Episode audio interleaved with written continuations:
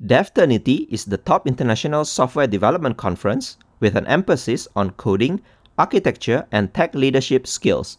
The lineup for this year is truly stellar and features many legends in software development. Names such as Robert Uncle Bob Martin, Ken Beck, Scott Hanselman, Venkat Subramaniam, Kevlin Henney, Alan Holub, Mary Poppendick, and many other prominent names, including some of those who have also appeared in this podcast before. The conference takes place online, so you can enjoy it from the comfort of your couch. We spoke to the DevTernity organizers, and I'm happy to share that Techly Journal has got the 10% discount code for you. Enter the promo code AWSM_TLJ when you purchase the ticket on devternity.com. Here's the promo code one more time, AWSM_TLJ. Depending on the time when you purchase the ticket, early price is still available. See you there. Every highly functional team that I have, they've gotten together and defined what we call a right environment, which is do the professionals on your team have what they need to get their job done? Do they have what they need to be the best professionals they can be? And when they have that, that's always going to include agency. It's always going to include psychological safety, because those are prerequisites to being professionals in the first place.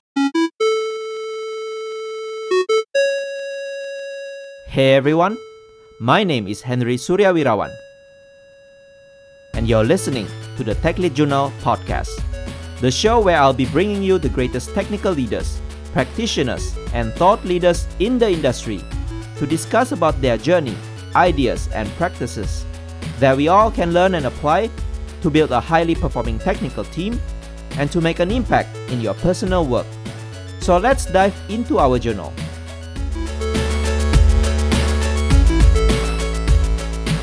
Hello again to all of you, my listeners.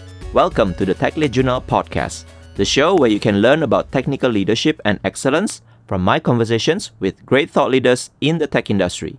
And very happy to present today's episode number 97. Thank you for spending your time listening to this episode.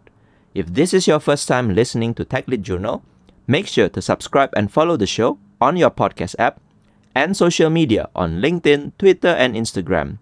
And for those of you who enjoy this podcast and want to contribute to the creation of the future episodes, support me by subscribing as a patron at techleadjournal.dev/patron. My guest for today's episode is Jim Benson. Jim is the co-author of the famous Personal Kanban book and the creator of Lean Coffee.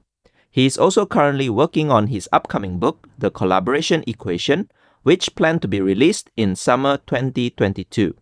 In this episode, we had a discussion around his two books, Personal Kanban and The Collaboration Equation. We started by discussing Personal Kanban, why we should use it, and how it differs from a more common to-do list. And Jim explained in details the Personal Kanban two main rules, which are visualize our work and limit our work in progress. Jim also shared practical tips on how we can manage our personal backlog, prioritize our work, and importantly, limit the amount of our work in progress. In the latter half of the conversation, we discussed Jim's new book, The Collaboration Equation, starting with a discussion about the common collaboration challenges that we all faced and why professionalism and psychological safety are the two prerequisites to building high-performing teams. Jim also explained the concept of collaborative leadership and gave practical tips on how we can measure effective collaboration. I really enjoyed my conversation with Jim, learning about Personal Kanban and the insights on how to improve personal productivity, and the collaboration equation along with the principles on how to foster thriving collaboration within a team or a company. If you also find this episode useful, please share it with your friends and colleagues who can also benefit from listening to this episode. Leave a rating and review on your podcast app, and share your comments or feedback about this episode on social media. It is my ultimate mission to make this podcast available to more people, and I need your help to support me towards fulfilling my mission. Before we continue to the conversation, let's hear some words from our sponsor. Today's episode is proudly sponsored by Skills Matter, the global community and events platform with more than 100,000 software professionals. Here, members can organize their learning experiences around the technology topics they care about most. You get on-demand access to their latest content, thought leadership insights, as well as the exciting schedule of tech events running across all time zones. So whether DevOps or data science is your buzz, or you're a fan of functional programming or all things cloud, you can make real connections with people who share your interests. Head on over to skillsmatter.com to become part of the tech community that matters most to you. It's free to join, and you will find it easy to keep up with the latest tech trends. Are you looking for a new cool swag? Tech Lead Journal now offers you some swags that you can purchase online. These swags are printed on demand based on your preference and will be delivered safely to you all over the world where shipping is available. Check out all the cool swags available by visiting techleadjournal.dev/shop. And don't forget to brag yourself once you receive any of those swags. Hi everyone, welcome to Techly Journal Podcast. Today I have a guest with me who is one of the pioneers in the Lean and Kanban methodologies, applying it to work and personal life. He is the author of a famous book, Personal Kanban, which was published in 2011, I believe. He also created the Lean Coffee. If you went into meetups or some other formats that follows this Lean Coffee, I'm sure you know what I'm talking about. So the book that Jim wrote, Personal Kanban, actually won a very prestigious award called Shingo Award. And he is writing another book, which is up and coming in this year, called Collaboration Equation. So my guest is Jim Benson. So Jim, welcome to the show. Really looking forward to have this conversation with you to talk about Personal Kanban and Collaboration Equation. Thank you, Henry. Me too. So, Jim, I always like to start my conversation by asking my guests to introduce themselves, telling about highlights or turning points in their career. Turning points. Oh, there's so many. One's career is usually pretty much being pushed into kind of a rubber room, and pushed, I mean, like being shot out of a gun, and everything's a turning point. But I started off being an angry punk rocker and musician in the late 70s and early 80s. I've had a wonderful accidental career in music. Did some music for television, some music for films, had some dance hits in India, crazy stuff. While I was doing that, I realized that it probably wasn't going to be a good long-term career. So I became a civil engineer, went off and built subways and freeways and big things like that. And while I was doing that, we had large teams of people, like hundreds and hundreds of people building like a subway system. And this was either before or just at the beginning of the internet. So we were able to handle huge distributed teams at scale, building something in a coordinated way without any of the tools that we have now.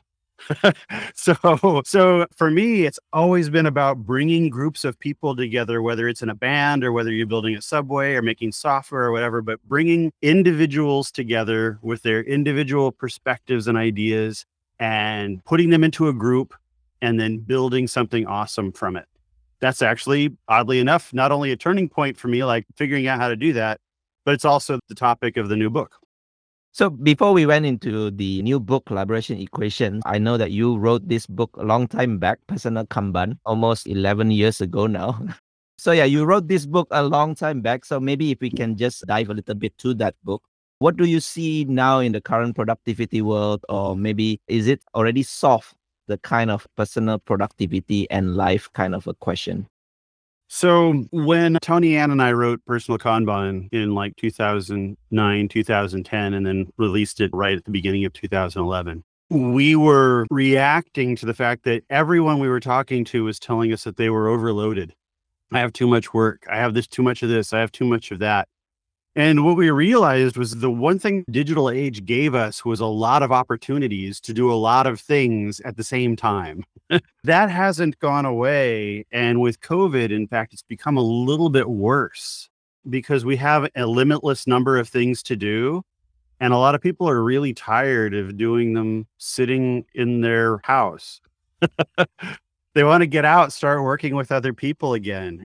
So what we're looking at now is there's another idea in Lean called an Obeya, which is basically a room where you would have your Kanban and then all the other visualizations that you would use to manage your work, because Kanbans aren't enough. They're really important, but you need more visualizations than that. Tonianne and I have been working a lot recently with getting our clients set up with their teams to have a single place where all their information is. because so many people have gotten stuck in Jira or they get stuck in Trello or something, and it's not all the information they need and they start to get lost. So that's been the big turning point. That's been the big kind of lesson learned out of COVID is that.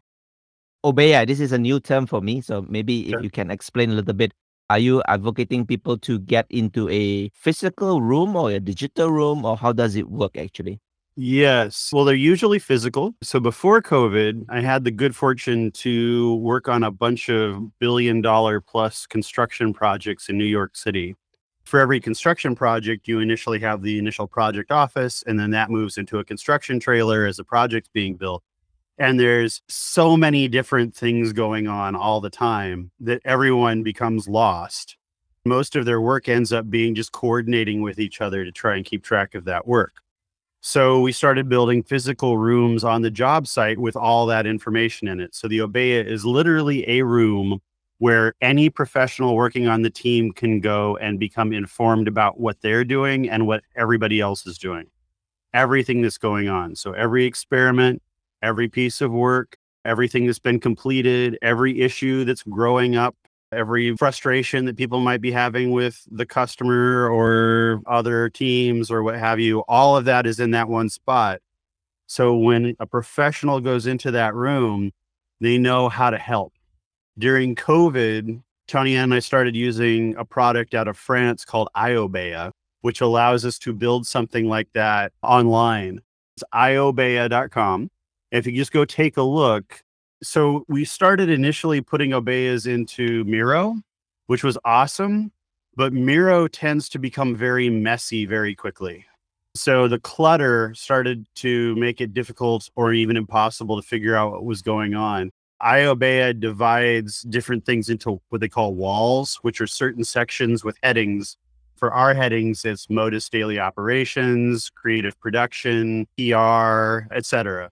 And so in each of those, we have maybe 5 or 6 different visualizations for the things that are going on at a time. And that's for a company that only has 4 people in it. So I hear people already going, I think my Kanban's enough. It's not enough. And so every time you have a question that you're repeatedly asking somebody else, that's probably an indication that should be a visualization somewhere. That should be on the wall. So yes, it's awesome if we're all co-located, but if it's virtual, they work there too. Really awesome concept. So I'll make sure to put it in the show notes for people who are interested to find out more about this Obeya. So you mentioned that Kanban, of course, is still a must, right? So you wrote this book, Personal Kanban. You have 2 rules about Personal Kanban.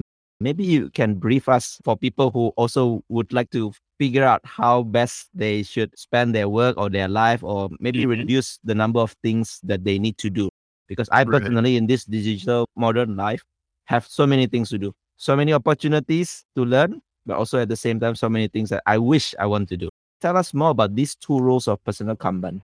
So the 2 rules for Personal Kanban are visualize your work, because you can better manage what you can see. So if you can't see it, it's really hard to keep track of it. It's just kind of that simple.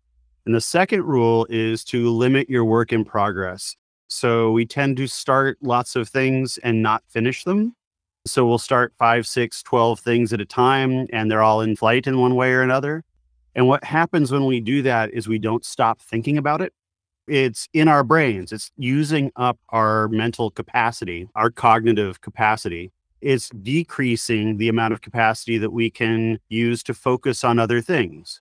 So if you take just one thing, you're remembering who it's for, when it's due, what you've done so far, who you're working on it with, what you've used, what you've learned, how you've deviated from your original plans, when it's due, how angry people are going to get when you're not done with it. The list just goes on and on. One day I tried to list everything that you had to think to remember about a task, and I ran out of paper.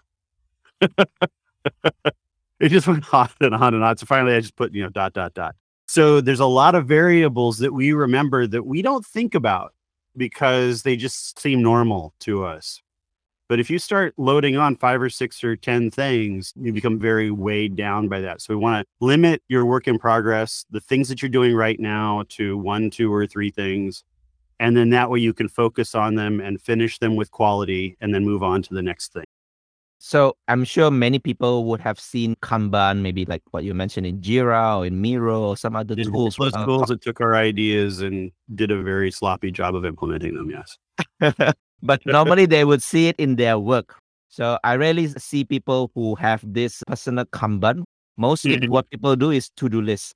So why do we need to build personal Kanban for ourselves versus just doing it in to-do lists?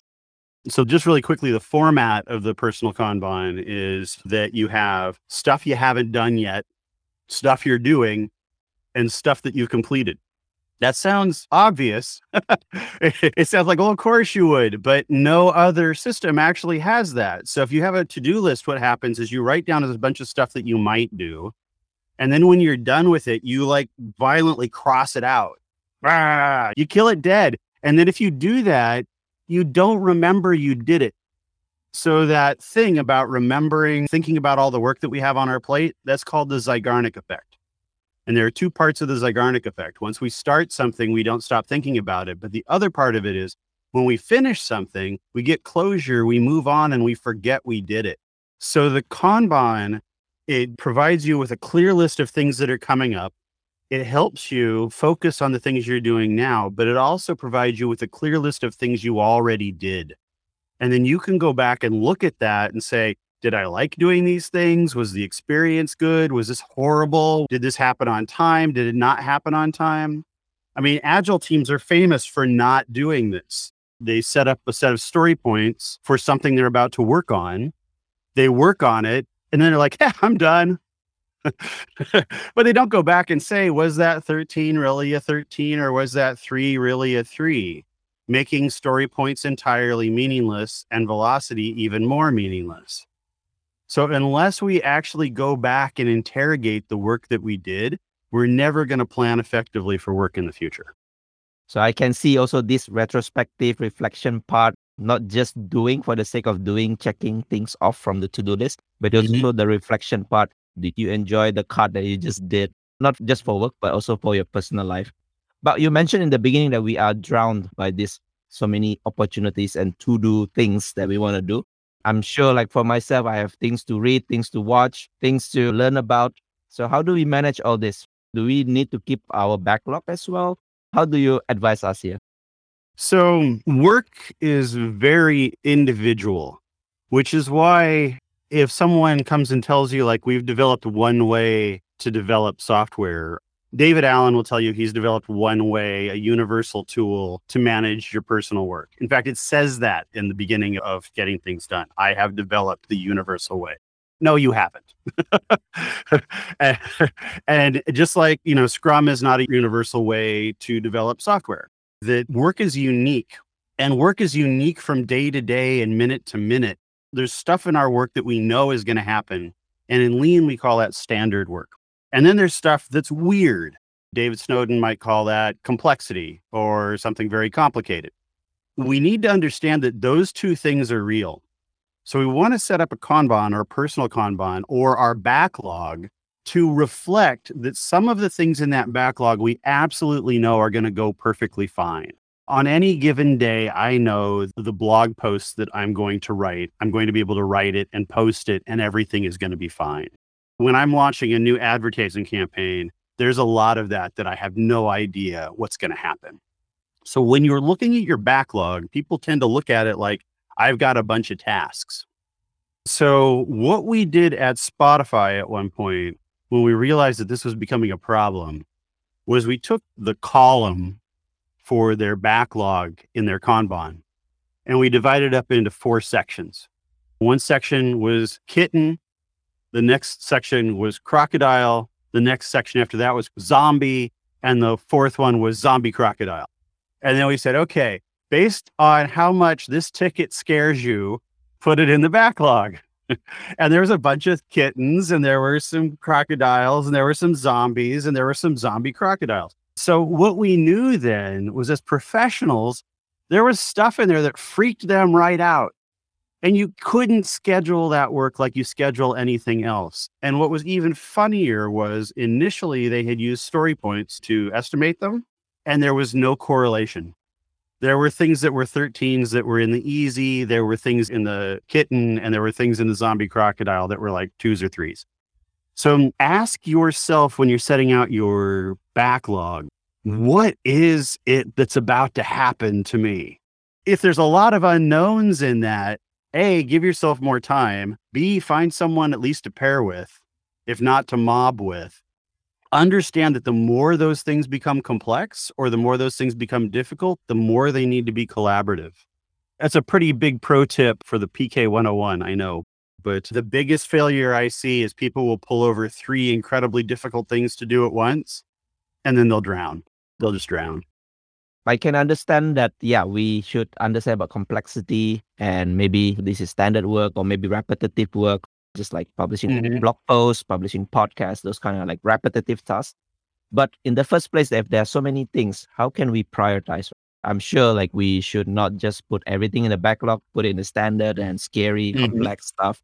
But how should we prioritize? We've gotten many calls over the years saying, we have a problem with prioritization. Could you please come in and help us? So I will tell you right now that no one in the world has a problem with prioritization.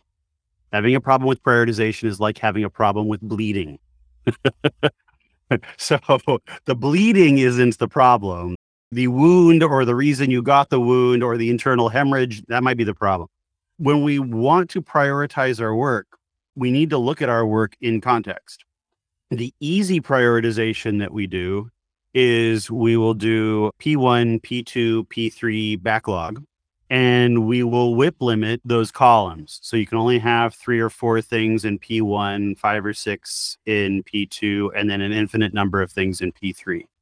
And then when you're pulling your work, you can pull from any column you want, but it's just a way to organize your mind around what you think at the time is going to be a priority. We'll also set up, again, those quadrants, the kitten, the crocodile, zombie quadrant. That is prioritization. It's just prioritization based on complexity or fear. You can do effort and impact. You can do importance and urgency. But we've set up maybe 40 or 50 different ways for people to prioritize their backlog based on what the situation is. And one of my favorites, I think, which kind of helps break us away from worrying about the backlog in the Kanban, is we were working with a team, with a company actually, that was drowning in technical debt. They couldn't figure out what to do next because everybody was fighting about things. And of course, the CEO and the leadership was all saying, you can only do new features. And they're like, we're building all these new features on quicksand, on very thin stilts, on quicksand in a heavy wind, and something bad's about to happen. So what we did with this group was we took a table in their conference room and we had them print out all of their bugs, every single one of their bugs. And when they came in, one of the rules was you couldn't call it technical debt anymore. You had to call them defects. Because technical debt is a really vague term. Defects is much more of a punch in the face. So then on the table, the first thing was we said one side of the table was this will kill the company. The other side of the table was this has no impact on the company. And then we laid out all of those defects in there and they filled up the table. There's 250 of them. Then we said, okay, for the width of the table, one side is this will take forever. And the other is we can do this in 5 minutes. And then they laid that out as well. And then what happened was the defects started to find clusters of corporate pain and simplicity of fixing. And then we were able to take little clusters out and say, we're going to work on this cluster for this sprint. We're going to work on this cluster for this sprint. We didn't take the ones that were super awful at the end of the table, but first we just did it so that people could learn how to fix things. So that is prioritization. What does your work need you to do? And how can you see it? I love doing that stuff. Yeah, sounds very insightful for people who are drowned in so many things. Maybe you should try, like the first rule in the personal Kanban, visualize your work. If you don't visualize the things that you are going to do, sometimes it's hard. You just think, oh, I have so many things, a bunch of stuffs, and they're all important. But actually, maybe if you visualize it, you get clarity on what to do next.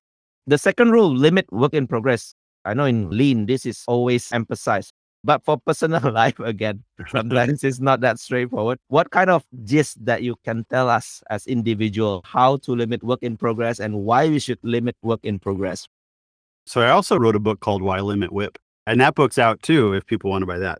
Limiting work in progress is difficult, and it's difficult for me. So I wrote the books and won the awards and did all these things. It's hard.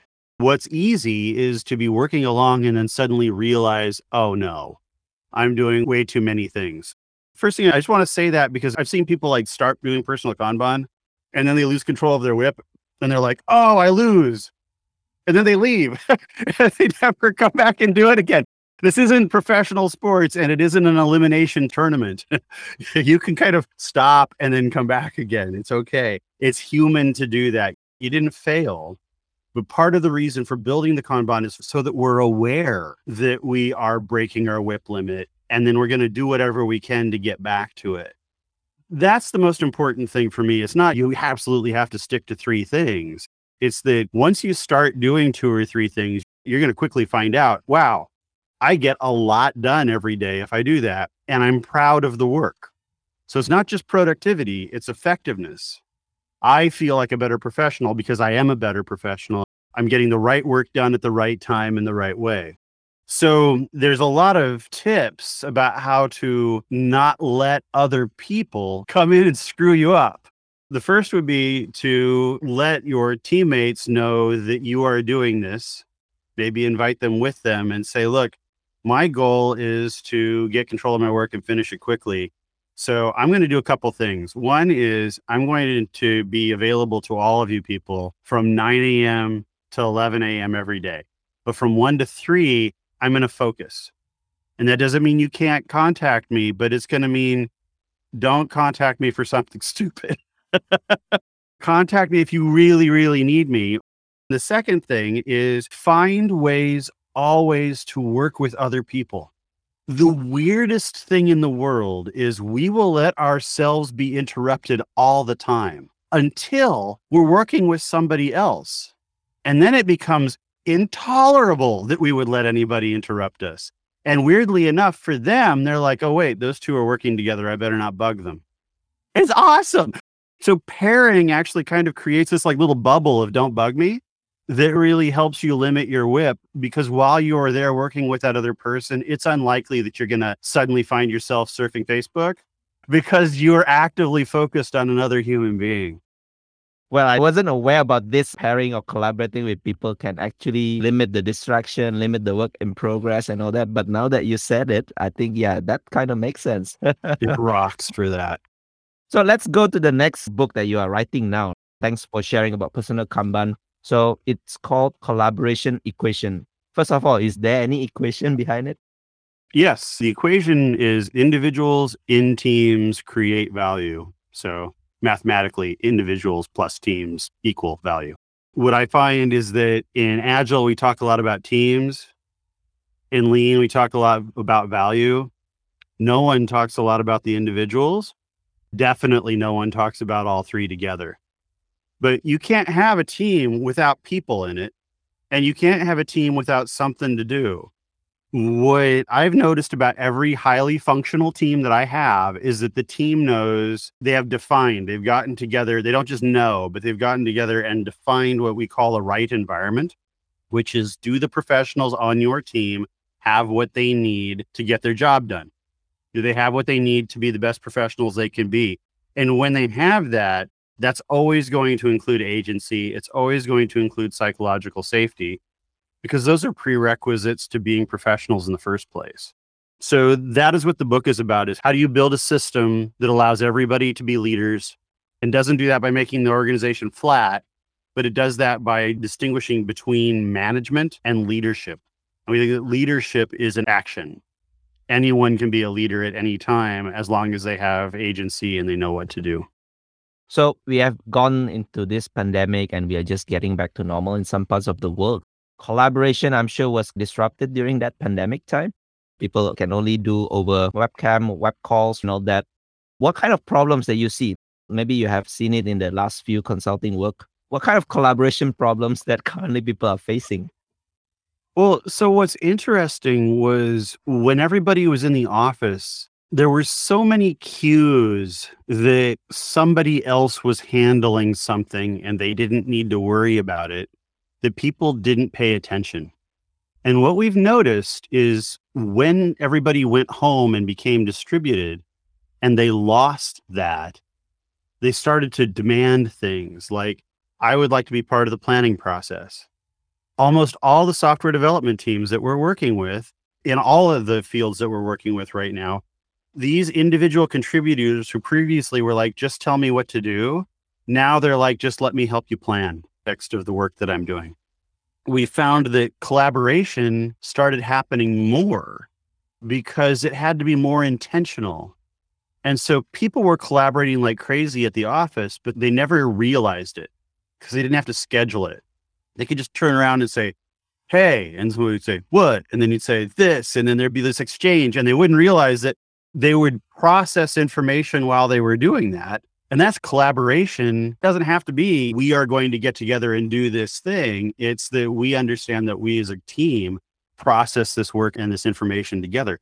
That's been the most fun thing for us to see, is that previously extremely complacent software craftspeople have started to become software professionals and working together to actually improve, whereas before they were just trying to type as fast as they could.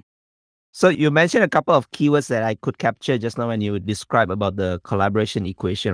You mentioned about professionalism, you mentioned about agency, psychological safety. Tell us more why all these are very important in your collaboration equation. When I started working with the construction company in New York, with Turner Construction, the original draft of the collaboration equation was almost done. And this was 5 years ago or 6 years ago. And I got there, I realized, oh my God, I can't finish this book. I have to watch these people. And the reason was because the company was so professional. And that didn't mean always wear a suit, and it didn't mean highly rigorous chain of command and things like that. It meant that they didn't tolerate problems. They didn't blame and freak out when a problem came up. They just figured out ways to solve it. We worked together to find better ways to solve the problems, but they were already way farther than all of the software teams I've ever worked with.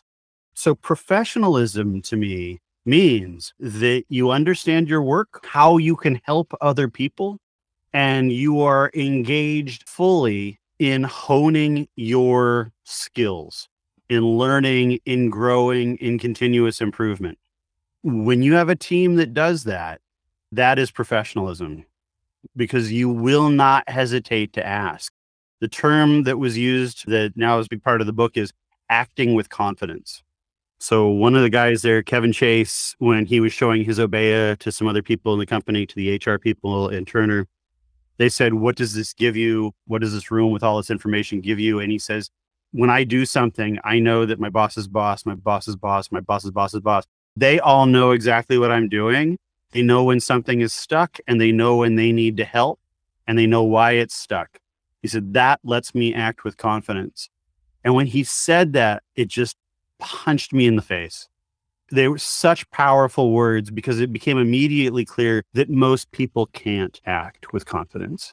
And that is bad. That's a bad thing.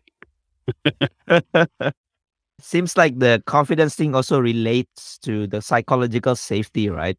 Sometimes the environment is not conducive enough for people to act in confidence. Maybe they don't have information. Yes, that's one thing. But also at the same time, they are afraid maybe to act confidently. So can you tell us more about this psychological safety in collaboration equation? So at Turner, they have something that they call the right environment. And when they launch a project, the team gets together and says, what are the things that we need to do a professional job? When they do that, those things are going to be like, we want to be able to eat lunch. One project was like, we want a dog. They can be silly things, but they're most often things like, we want to be treated with respect. We want to treat other people with respect. We want to have a good onboarding process and blah, blah, blah, blah, blah. They will set up their own set of expectations culturally for how that group is going to operate. When you do that, you will very quickly identify, what does agency mean for this team? And what does psychological safety mean for this team? At its root, psychological safety is being able to act with confidence. Something's come up, something's triggered action in me, and I'm going to make that action. And I'm not afraid of reprisal. I'm not afraid of failure. I'm not afraid of stepping on other people's toes. And part of that is because I know where everybody's toes are. So we have the work visualized. We know what everybody else is doing. We know we're not going to undermine someone else's work because we already know what we're doing. So when we don't visualize our work, when we don't see what's going on in our group or in other groups, we can't act because we're never sure if someone else is already acting. So agency and psychological safety can be thwarted by working with jerks who like scare you and stuff. But almost every time I come up against issues with them, there's no jerks. It is a jerk-free environment, but still nobody's acting because they haven't gotten together and said it's important to us to act. So agency, just understanding what action is appropriate and having the ability to take that action. And psychological safety is not much different. They're kind of two sides of the same coin that were invented because they were dealing with two other symptoms that might not have been root causes. So the root cause is, do you understand your culture? Have you defined your culture? Do you have an agreement about it? And then have you found a way to visualize it and implement it? So when the Agile Manifesto says individuals' interactions over processes and tools, it's just wrong because individuals cannot interact without processes and tools. So yeah, I believe in breathing over blood pumping. It's like, no, you don't. You do not believe in that. Obviously, I have a lot of psychological safety. So, yeah, you mentioned about this culture, very important. Yes, I can see good culture breeds good collaboration. What about the responsibility of a leader here?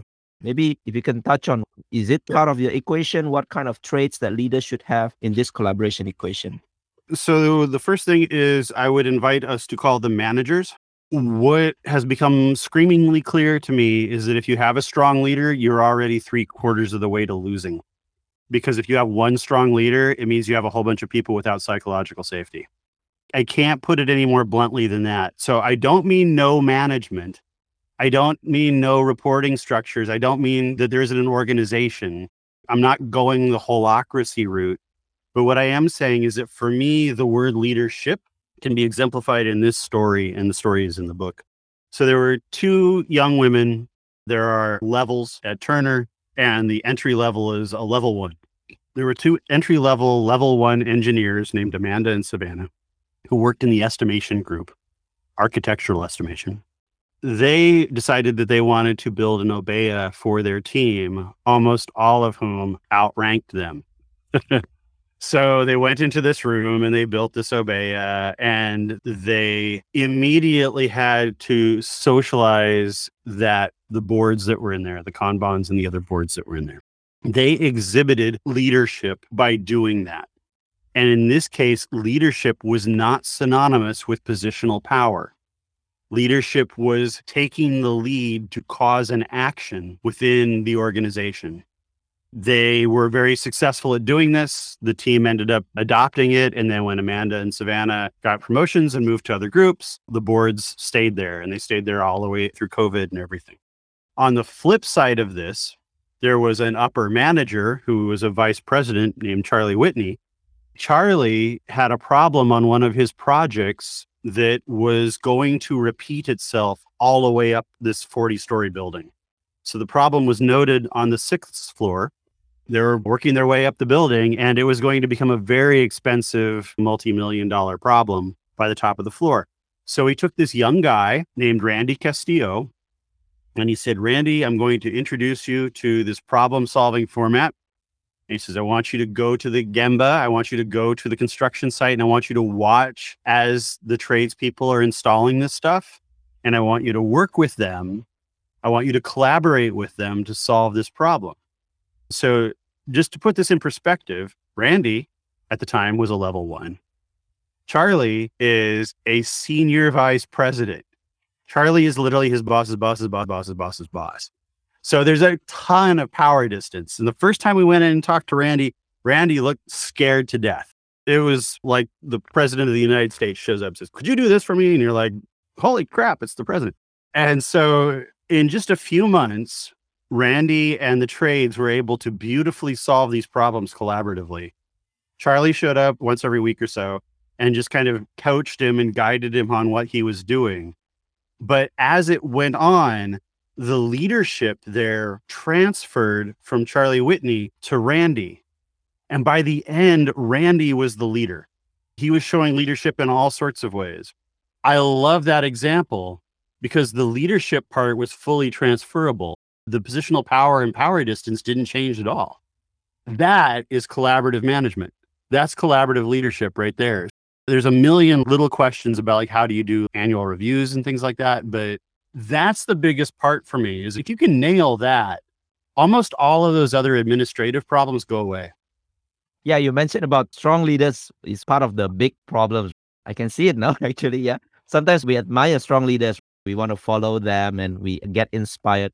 But yeah, at the same time, I think what you said about psychological safety, that means people probably don't speak up so much. Sometimes they're intimidated by the charm or the direction of the leaders.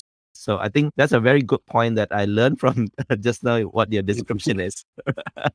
So I'm sure in all this equation, there's also the portion of Kanban or Lean or maybe some kind of process. So tell us more what process. So individuals in teams create value. There is a chapter entirely about kind of personal process.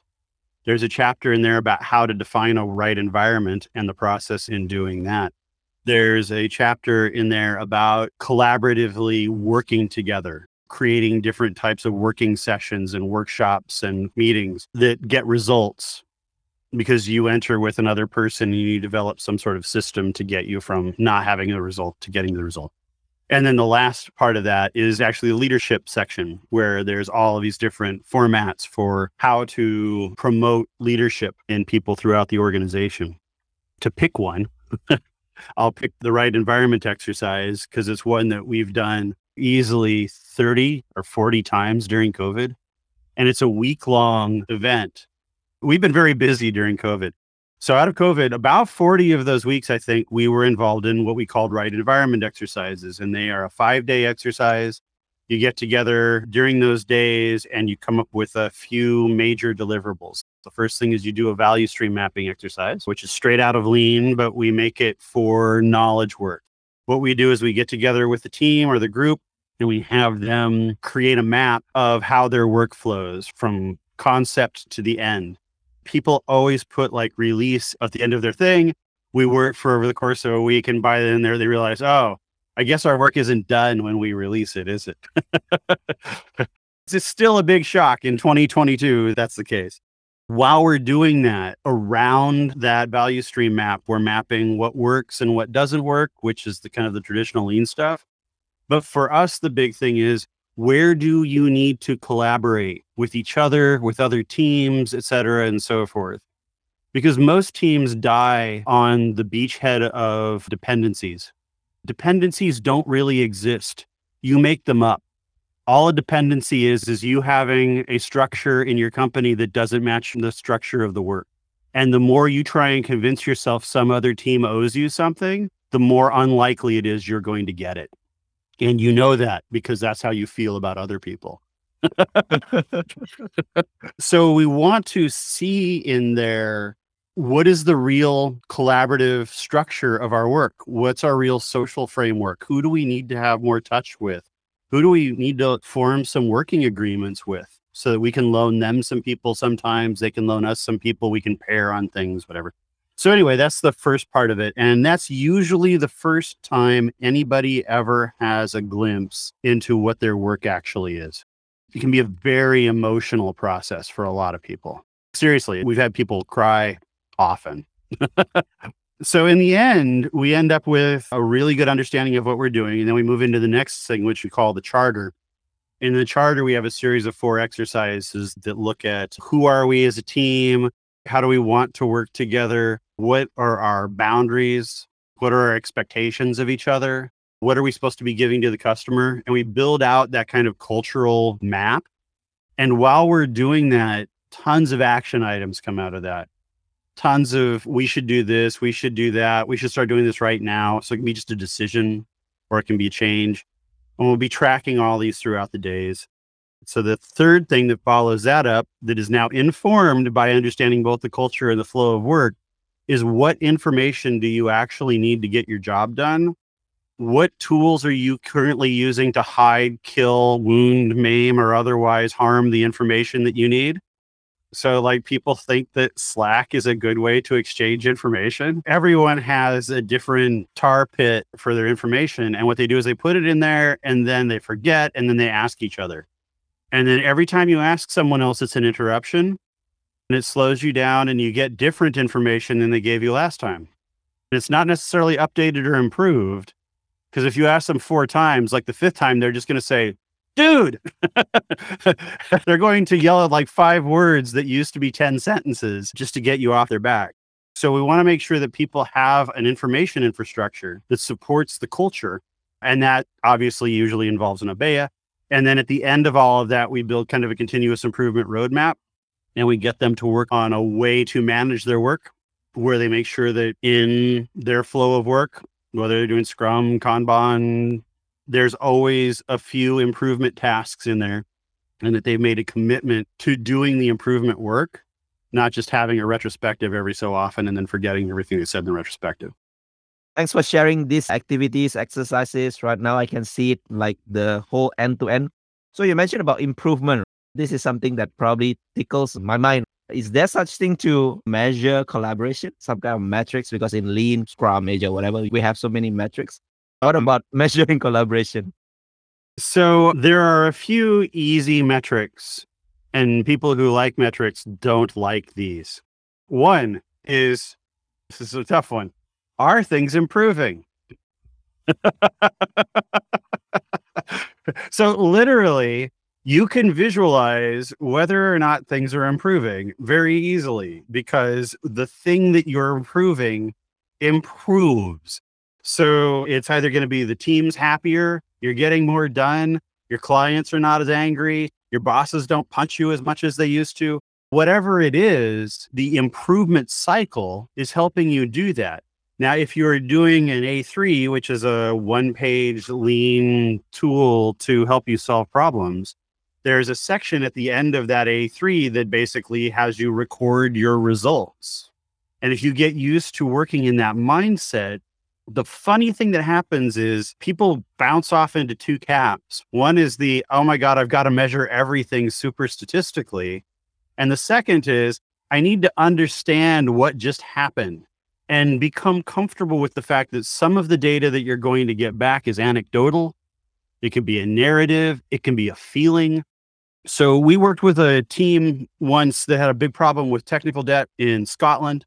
They had set up this beautiful bug tracking system with 5 different layers of importance. That's a very specific way to write down your bugs and blah, blah, blah, blah, blah. And they showed it to me. And they were so excited. And I said something really mean to them. They said, what do you think of this? And I said, it seems like you just created a huge amount of overhead to track your overhead. And they're like, well, what should we do instead? I was like, don't type bugs. And they're like, but bugs just happen in software. No, they don't. I've owned software companies. I know they don't. You type them with your fingers. You do this. You are the bug. So if you want to stop being the bug, slow down and do the work. Don't turn in crap because it's the end of your sprint. So what we did with them was on their Kanban, when they moved stuff into done, there was a section that had a smiley face. There was a section that had a flat face, a frowny face, and an angry face. And if anything was frowny or angry, everyone had to come over and help fix it. Because we know when we check in the code that it sucks. It's rarely a shock. Sure, sometimes it's a shock, but rarely. It's rarely a shock. So if you set up those systems, we didn't need anything, number of bugs. There's your metric. And it's a totally collaborative metric because it was a collaborative process that built it. But what I don't want to see ever, and I will personally fly and rant and scream if you do this, anybody who's listening, don't do it on purpose just to make me fly and visit you. I've seen stupid measures like numbers of hours spent pairing. It's like bug fix awards. Don't do that. Don't think you have to measure this in some pseudo-scientific way. Do it in a real scientific way, like a psychologist would do it, and actually measure how people feel. There's a really long answer to that.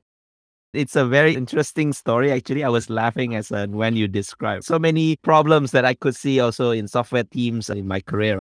And also sometimes you mentioned people know that they committed crap work. Maybe that also goes back to the psychological safety, right? Why in the first place you committed a crap work? Maybe you didn't want to say that, okay, I had a problem, or maybe this problem is just too complex, or maybe the requirement is not good, whatever that is.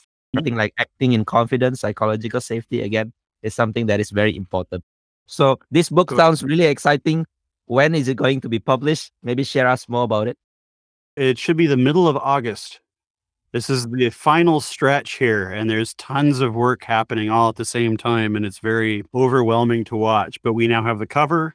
The final reviewers are looking at the text, the layout guys doing the layout. There's an ISBN number for it. It feels real. It finally feels real. I'm so anxious to tell the stories in this book. And as you might guess from this call, I do most of the teaching in this by telling a story and then talking about the implications of that story. I personally enjoy Personal Kanban, reading it, understanding, and yeah, you have some stories there. So looking forward for this next book. So thanks so much, Jim, for sharing all these insights about Personal Kanban and Collaboration Equation. I have one last question that I normally ask all my guests, which is to share about 3 technical leadership wisdom. So think of it like advice or something that you want to tell listeners here, maybe from your experience or maybe from your expertise. Could you tell us your 3 technical leadership wisdom, Jim? The first bit of wisdom is that when you assign work to a person or someone takes work on, they identify with that work, and then they are unlikely to ask for help. And if the work doesn't go well, they're likely to do wrong things wronger to get it done. So with your team, figure out a way to see complexity. See when those tasks come up. It's not a failing of the person. There's something that actually requires more than one human being to work on, more than one perspective. So that's thing one. Thing two is that this one won't age well, I don't think. But right now at the end of COVID, everybody feels very tired to me. People are really raw. Right now, if things are seeming tense, try and figure out a way to not just make it less tense, but to get people to talk about kind of why or what's going on with them, because a lot of us don't realize that we're tense. And the way I kind of realized this was that I didn't realize that I was tense. Other people did. And then I started to look around. I was like, whoa, hey, yeah. So this is kind of becoming a ball of weird at the moment. And so your team really needs to have each other's backs right now. And if they're not, they're going to start stabbing each other's backs. So it might be a good time to take a couple days out and do a team charter exercise or something else that just kind of gets you all on the same page and lets people bring some of these out, maybe even just do a lean coffee.